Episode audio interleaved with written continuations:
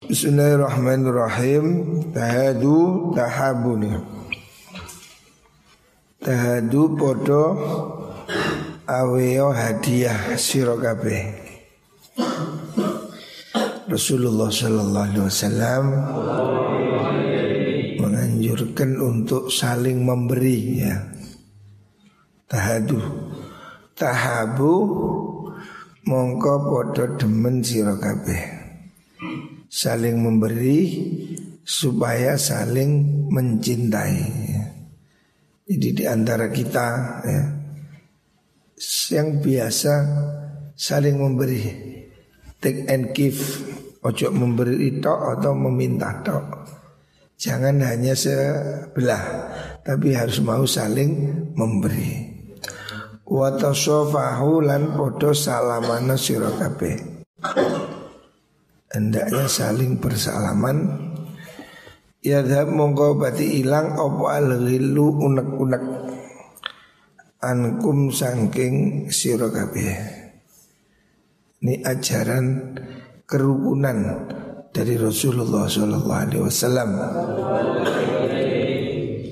Orang ini hendaknya saling memberi ya. Dan saling menyapa dengan menjabat tangan. Tapi hari ini mungkin protokol kesehatan belum menganjurkan kita salam. Tapi secara umum ya, kalau dalam kondisi normal sebaiknya ketemu itu salaman ya. Ketemu ini berjabat tangan. Ini adat umat Islam ya. Cuma hari ini ya masih situasi pandemi. Muka-muka segera selesai. Tapi intinya kita ini diajarkan rukun. Ya. Umat Islam ini satu sama lain harus rukun. Makanya saling memberi, saling menyapa. Rawahu Ibnu Asakir. Selanjutnya kala Rasulullah sallallahu alaihi wasallam At-tajirus saduq tahta dhilil arshi yaumal qiyamah. At-tajiru utai pedagang. As-saduku kang banget temene Pedagang yang jujur. Iku tahta dhilil arshi Ono ing dalem isore aras Di bawah perlindungan Allah yaumal qiyamati ing dalem dino kiamat ya.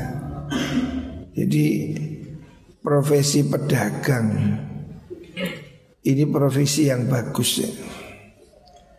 Nabi Muhammad Shallallahu Alaihi Wasallam sejak kecil juga berdagang.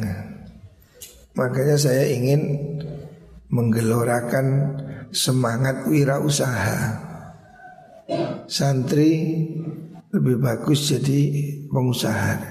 Pengusaha ini lebih enak, karibet. Walaupun kecil, contohnya pengusaha nasi goreng, enggak perlu jasa, enggak perlu lamaran, enggak usah sepatuan, simple, kerjanya lebih ringan tapi hasilnya kan lebih mantap. Orang jual nasi goreng itu di daerah yang laris ya. Itu sampai antri-antri ya. di Jakarta saya dulu langganan nasi goreng di kebun sirih.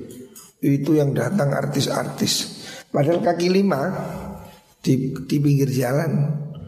Tapi larisnya masya Allah. Itu mungkin sehari untungnya puluhan juta ya. jadi pengusaha itu profesi yang bagus tapi harus jujur ya. Jujure sing angel. Wone lek makelaran, wangel jujur. Karena istilah makelari eh, gak ngapusi gak badi. Tapi itu masa lalu. Hari ini saya lihat bisnisnya sudah semakin bagus ya. Dengan adanya bisnis online ini kan semakin transparan. Makanya ini harus dimanfaatkan. Ya bisnis ini profesi yang bagus Tapi harus ada kejujuran Selanjutnya atta ibu minat zambi kaman la zambalah. Atta ibu tai wong kang taubat minat zambi saking dosa. Iku kaman kaya wong la dzamba kang ora ana dosa iku maujud. Nah. Lahu keduiman. Orang yang taubat itu seperti tidak punya dosa. Tapi taubat itu ada syaratnya seperti kemarin ya. Taubat ini taubat yang serius lah ya.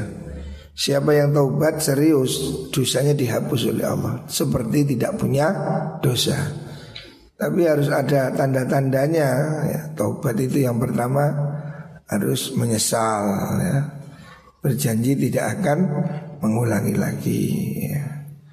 Terus kalau itu meninggalkan kewajiban ya harus berjanji untuk tidak menyia-nyiakan lagi Maunya malas sholat rajin berjanji akan tertib ya harus juga kalau berupa dosa pada orang lain harus mengembalikan ya.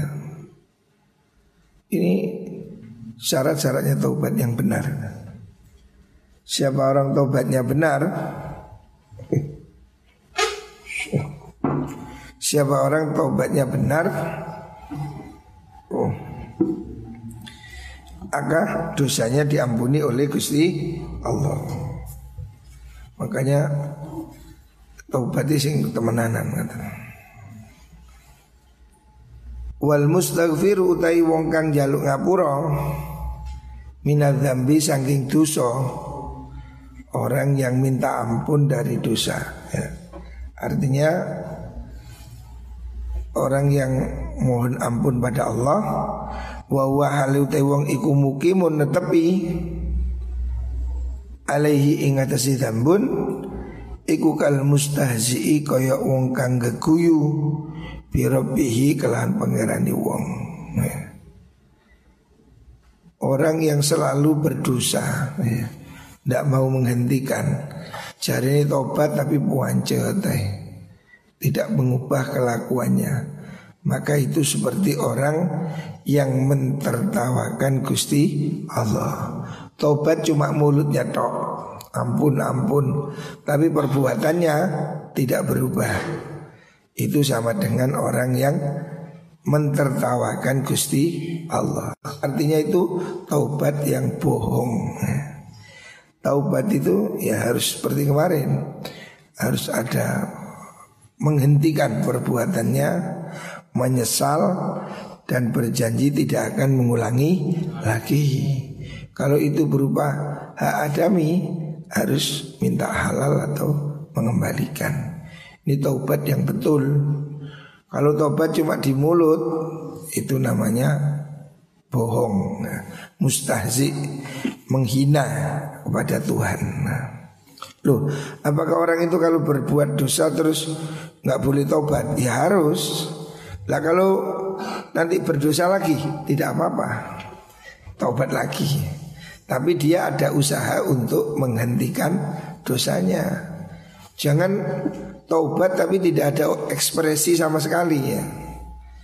Artinya jangan tobat tapi tidak ada perubahan. Taubat harus ada usaha menghentikan. Kalau sudah itu kok kepingin lagi, dosa lagi, tobat lagi. Tapi sudah ada ekspresi nyesal, sudah ada usaha untuk menghentikan. Itu namanya taubat. Ada hadusu utawi cerita-cerita Binikmatillahi kelawan nikmati Allah Iku syukurun syukur. Menceritakan nikmat Allah itu syukur ya. Artinya bukan pamer ya. Ada. Ada jenis pamer, ada jenis tahadus bin nikmah. Menceritakan nikmat itu boleh. Allah mengatakan dalam Al-Quran Fa'amma bini'mati rabbika fahadis Ceritakan Alhamdulillah kita ini Umpamanya Hari ini kita mulai bangun masjid ya Kita ada tanah di sebelah rumah itu Alhamdulillah ya Gusti Allah paring ada orang baik hati ngasih kita bangun masjid. Nah, nah ini tahadus bin nikmah.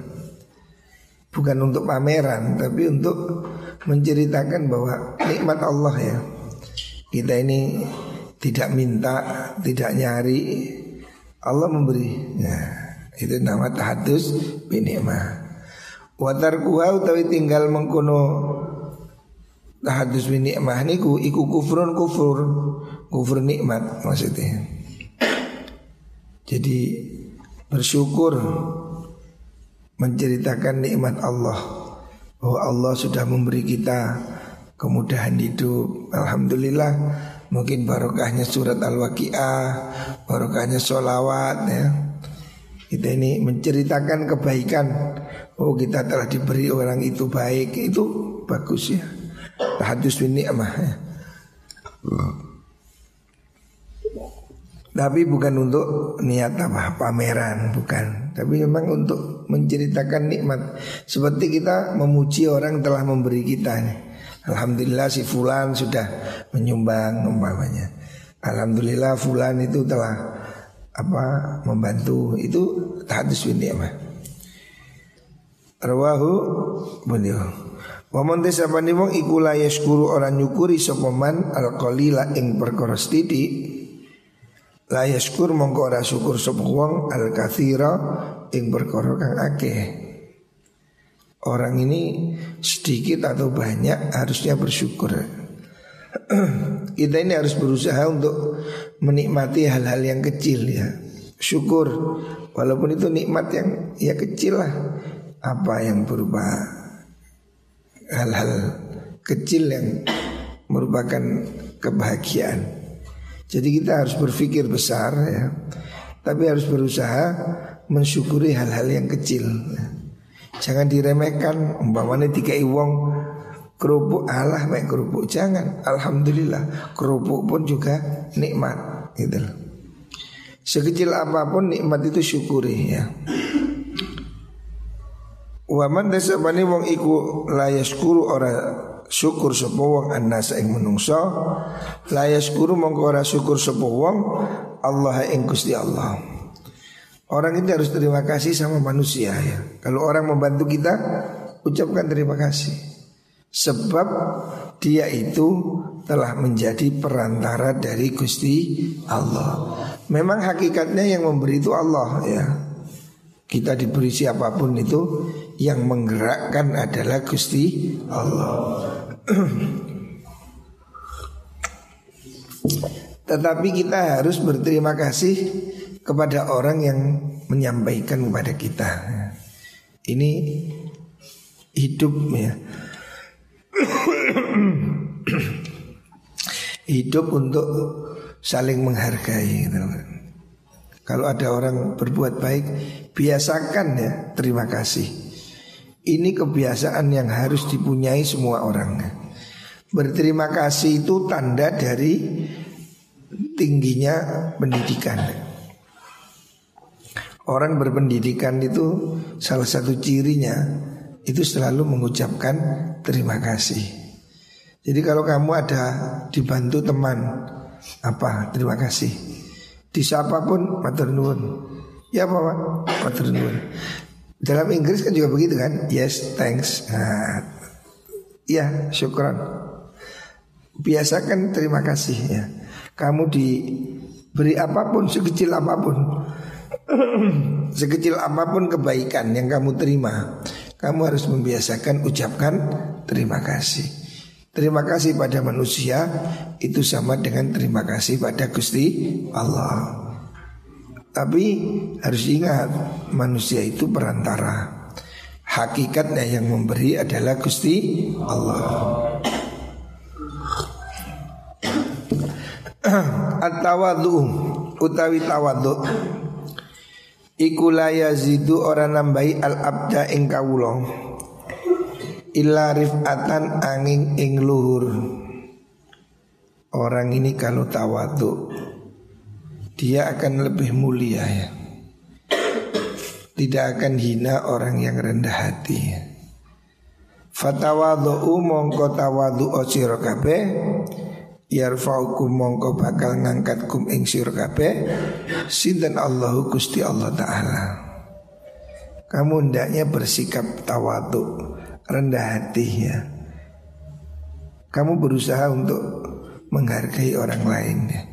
Siapa orang tawadu itu akan dimuliakan oleh Gusti Allah di dunia dan di akhirat.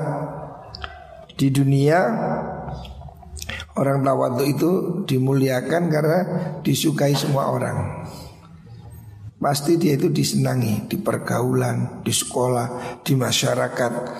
Orang tawadu itu pasti dihormati. Sedangkan di akhirat oh, dia akan dapat pahala besar. Tawadu itu artinya jangan merasa lebih dari orang lain. Kita ini kalau ada orang siapa pun jangan merasa lebih tinggi dengan anak kecil sekalipun. Anak kecil itu dosanya lebih sedikit dari kita. Nah, orang tua ibadahnya lebih banyak dari kita. Jadi jangan merasa sombong pada siapa pun. Itu namanya tawaduk. Wal afu utai ngapura iku la yazidu ora nambahi al abda ing kawula illa izzan angin ing kemuliaan. Fa'fu mongko ngapura sira kabeh yo izzakum mongko bakal mulyaaken kum ing sira kabeh sinten Allah Gusti Allah. Hendaknya kamu suka beri maaf. Memberi maaf itu justru akan membuat kamu semakin mulia ya.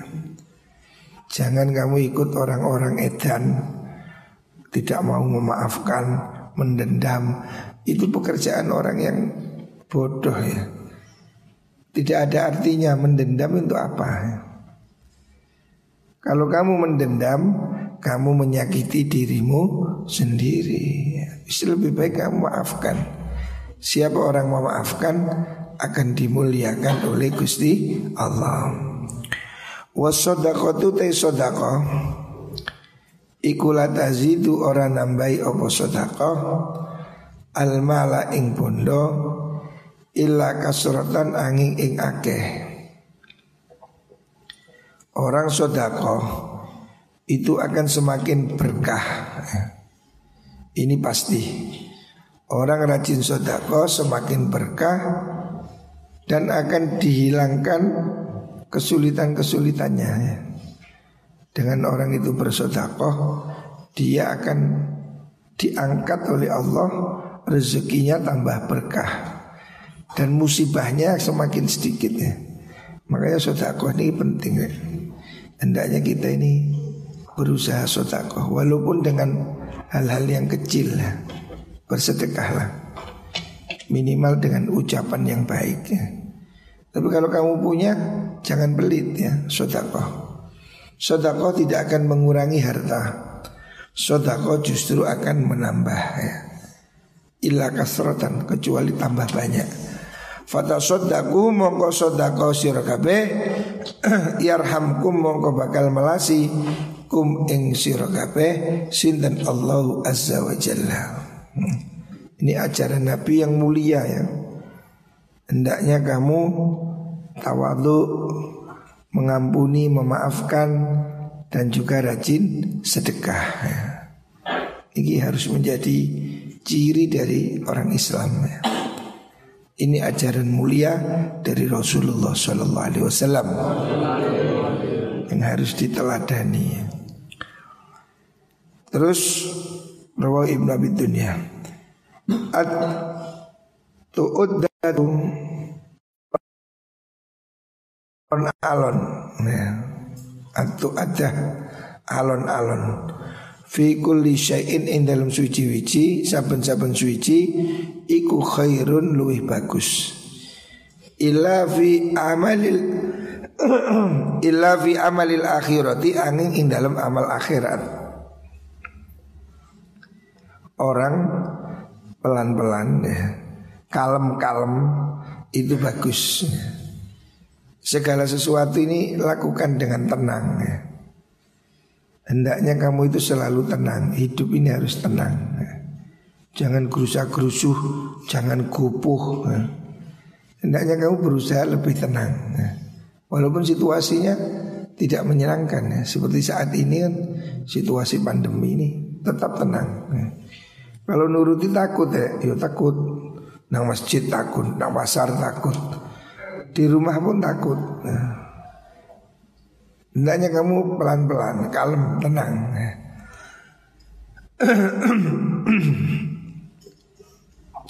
Sikap tenang Hati-hati ini lebih penting, lebih bagus Kecuali urusan akhirat Kalau urusan akhirat Sebaiknya kamu lebih cepat ya. Sebab Allah memberitakan Fastabikul khairat Kalau kebaikan akhirat Kamu jangan telat Jamaah Kamu harus di depan Ngaji harus di depan Jangan pelan-pelan Jangan di belakang Biasakan ngaji ini selalu duduk di depan ya. Salah satu ciri orang itu sukses Itu jalan lebih cepat Duduknya di depan Itu menjadi tipe karakter Tipe orang malas itu duduk di belakang. Dan si ngantuk-ngantuk yang beri. Itu tipe pemalas sih. Makanya kamu harus lebih cepat. Kalau soal kebaikan jangan ditunda. Wasari'u ila maghfiratim mirabbikum. Kalau untuk akhirat harus enggal-enggal wasari'u ya.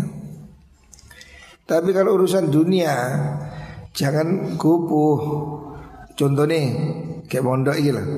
Wis ojo gupu ngaji ya sing tenang ya. Wong sedurung wayahe mulai ojo mulai ya. Ada anak sih sekolah durung mari wis kepingin nyambut gawe. Kayak apa? Nyambut gawe kok ono wayahe le. Wong SMK ke seluruh wis kepingin nyambut gawe. Jangan keburu-buru ya. Urusan dunia ndak usah diburu. Sebab kalau belum takdirnya kaya Walaupun kamu kerja lebih awal Tidak lebih kaya Karena rezeki itu diatur oleh Gusti Allah Bukan karena waktunya. Oh ini kerja lebih cepat. Enggak. Orang kerja 24 jam itu Warung kopi pinggir rembang Enggak suki-suki. Padahal kerja 24 jam ya Ya itu takdirnya oke ya. Orang kerja keras Buecak ya gak suki. Nguli ya wapot ya gak suki. Suki mboten duwe niku takdire Gusti Allah. Usah ngaji telat ya Kau ngajak Hendaknya kamu ini Jangan keburu-buru Kalau soal dunia tenang saja. Untuk urusan dunia kamu tidak perlu Keburu-buru Santai mawon ya tapi untuk akhirat kamu harus lebih giat. Rawahu Abu Dawud. Selanjutnya kalau Rasulullah Sallallahu Alaihi Wasallam At-tajirul amin At-tajiru utawi pedagang. Al-aminu as-saduku Kang banget jujure. Al aminu kang kenoten percaya ya. Pedagang yang jujur Yang bisa dipercaya. Iku ma'an nabiyin sertane poro nabi. Maksudnya dijamin masuk surga ma'an nabiyin Wasiddiqin dan biro-biro wong kang temen kabeh Para sahabat Wasyuhadai lan poro wong kang mati syahid jadi profesi dagang ini mulia ya. Makanya saya itu kan selalu menganjurkan santri ini lebih baik jadilah wirausaha ya. Karena dijamin ini ada jaminan dari Rasulullah Sallallahu Alaihi Wasallam. At-tajirus soduk At-tajirul amin ya.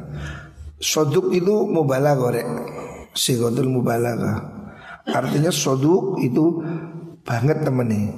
Kalau apa namanya sodik jujur, tapi kalau soduk sangat jujur ya.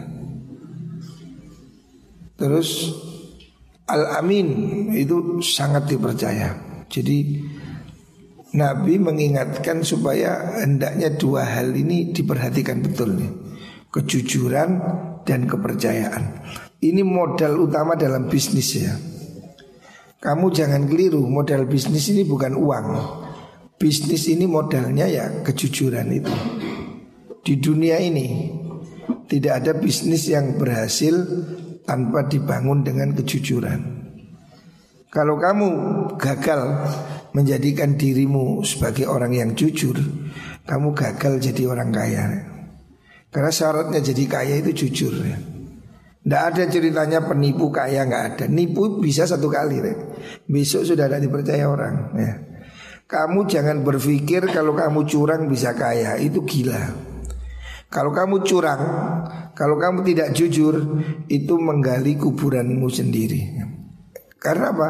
Kamu reputasimu jelek dan kamu akan sulit dipercaya.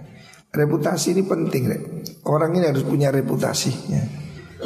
Karena walaupun pinter ya Sudahlah Hendaknya kamu itu seandainya kamu itu sarjana doktor sekalipun Tapi kalau kamu tidak jujur Kamu tidak punya tempat ya. Orang tidak mau Di dunia ini semua orang masih punya hati nurani Bahwa kejujuran itu Menjadi Apa Menjadi kuncinya ya.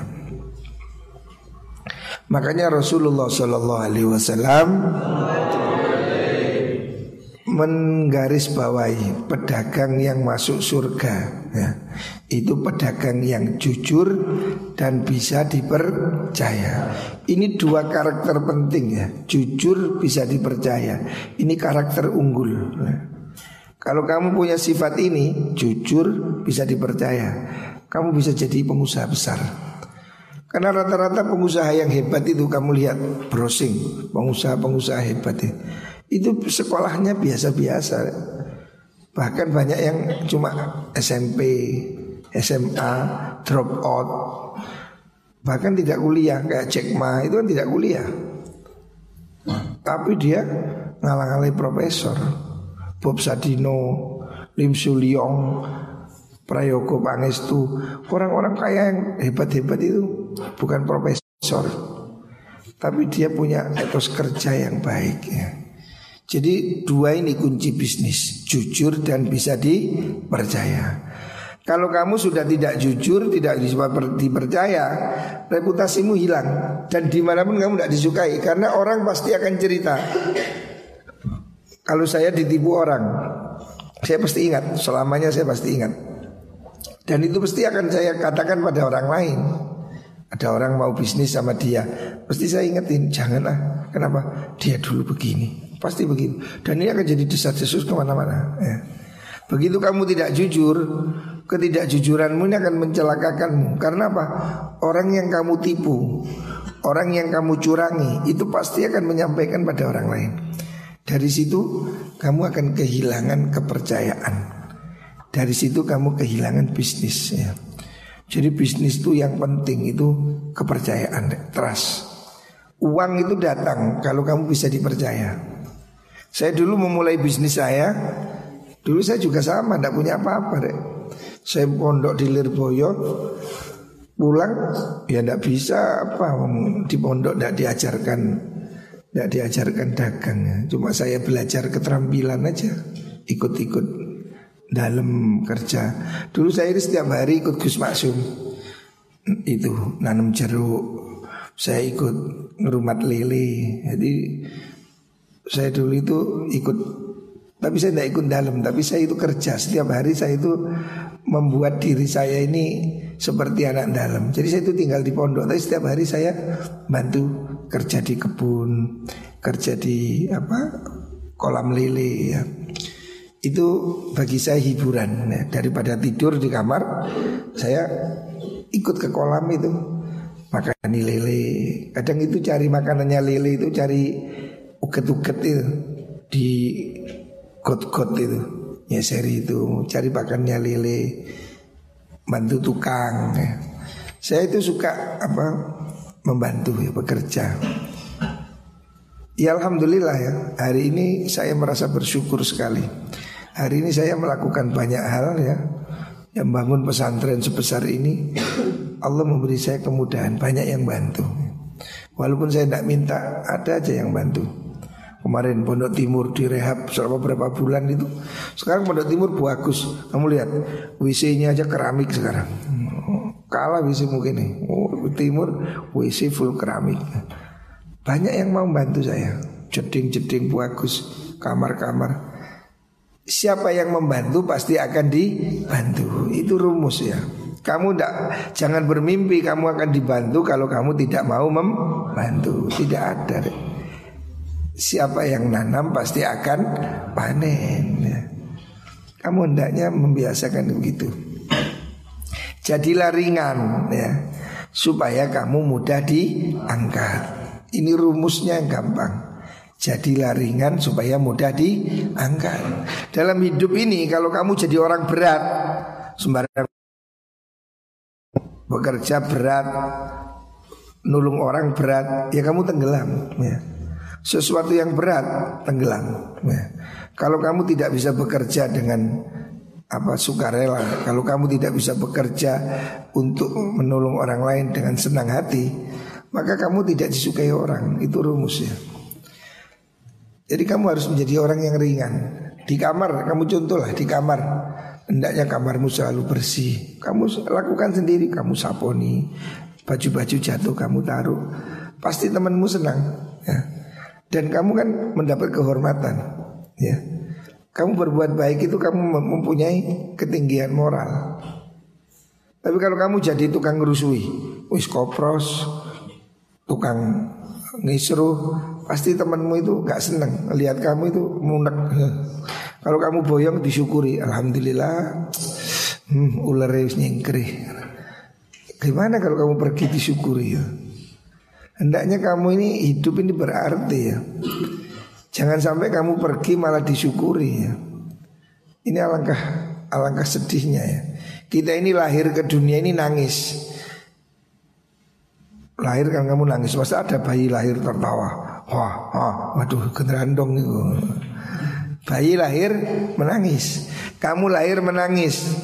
Orang sekitarmu tertawa. Semua senang. Oh lahir selamat alhamdulillah. Kamu lahir menangis, orang di sekitarmu tertawa. Maka kamu harus berusaha bagaimana kalau kamu nanti mati, kamu harus mati tersenyum dan orang lain menangisi kepergianmu.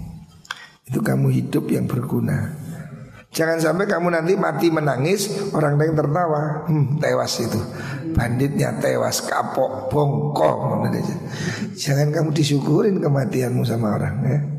Jangan sampai kematianmu malah ditertawakan orang Karena kamu telah berbuat jelek Mondok juga begitu rek Jangan sampai kamu nanti boyong dikenang jelek Alhamdulillah sajeki anu kaono itu saiki kamar bersih gak tahu kemalingan. Ya Allah berarti kamu dianggap maling ya.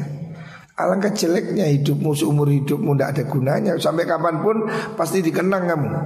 Suatu saat 30 tahun lagi Kamu mau besanan pokoknya. Dia dengar Katanya Rabi Mesa apa yuk? Iku lo anak isi anu. Oh iku bapak ibian maling. Ya Allah kamu sudah 30 tahun lagi kamu masih disebut sebagai maling. Naudhu Bila Jangan deh Hidupmu jangan kamu kotori dengan kejelekan. Kamu akan dikenang selamanya sebagai orang jelek. Dan kamu gagal menjalani hidup ini. Makanya Lakukan yang terbaik ya. Kita ini suatu saat Kita ini akan jadi kenangan bagi orang lain. Di mana pun Di pondok ini Kamu pasti boyong. Kamu akan jadi kenangan Maka berusahalah Berbuat yang terbaik untuk menjadi kenangan yang terbaik. Kamu harus kalau seandainya kamu boyong dari pondok ini orang masih mengingat, waduh dulu itu bagus, rajin, kamar jadi bersih. Kamu harus dikenang baik supaya hidupmu ini memuaskan. Suatu saat kalau 30 tahun lagi anakmu ketemu orang. Orang masih mengingat Kamu anak siapa? Anaknya Anu Oh bapakmu dulu itu bagus. Bapakmu dulu itu rajin. Anakmu pasti bangga. Oh bapak saya hebat. Coba bayangkan Seandainya anakmu nanti 30 tahun lagi Terus anakmu ketemu temannya Terus temannya bilang Kata bapakku Bapakmu dulu di pondok itu perusuh. Aduh Ya Allah alangkah malunya. Hah? Umpamanya kamu nanti kati ngelamar anak uang ditolak. Karena apa? Karena dia mendengar Oh jangan itu dulu bapaknya maling. Ya Allah. Malu kan? Malu teman Makanya ayo ya. Kamu jangan menanam kejelekan. Jangan nanam kejelekan. Ini berbahaya ya. Jadilah orang jujur Kunci hidup sukses itu jujur nomor satu. Sudah. Kalau kamu jujur Maka kamu akan mendapat banyak teman. Saya dulu pulang dari pondok Bekerja ya. Ya tidak punya modal loh masih pulang dari pondok baru pertama. Tapi saya tidak punya reputasi jelek. Saya pertama dulu pulang dari pondok ya bertani. Setelah itu saya berdagang dagang tebu, dagang gula, ke pabrik krebet. Dulu saya ini kerja ke pabrik, diolok-olok sama orang pabrik. Wih, langgare ngali nang pindah nang plasmen. Nah, ya enggak apa-apa, mau saya memang mau kerja. Dulu saya setiap hari ke plasmen, dagang gula saya, sama kaji sen, kaji itu apa namanya sama Bu Kaji Soleh teman-teman saya kerja tebu. Saya tidak punya modal, tapi saya punya kepercayaan. Saya punya teman, sehingga banyak yang ngajari saya. Oh caranya kulak gula begini.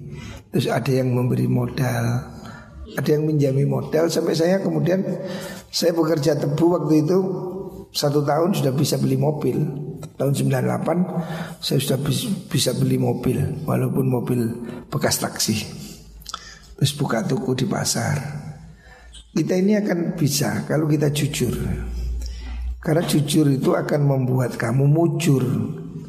Kalau kamu jujur Kamu punya kesempatan jadi orang sukses.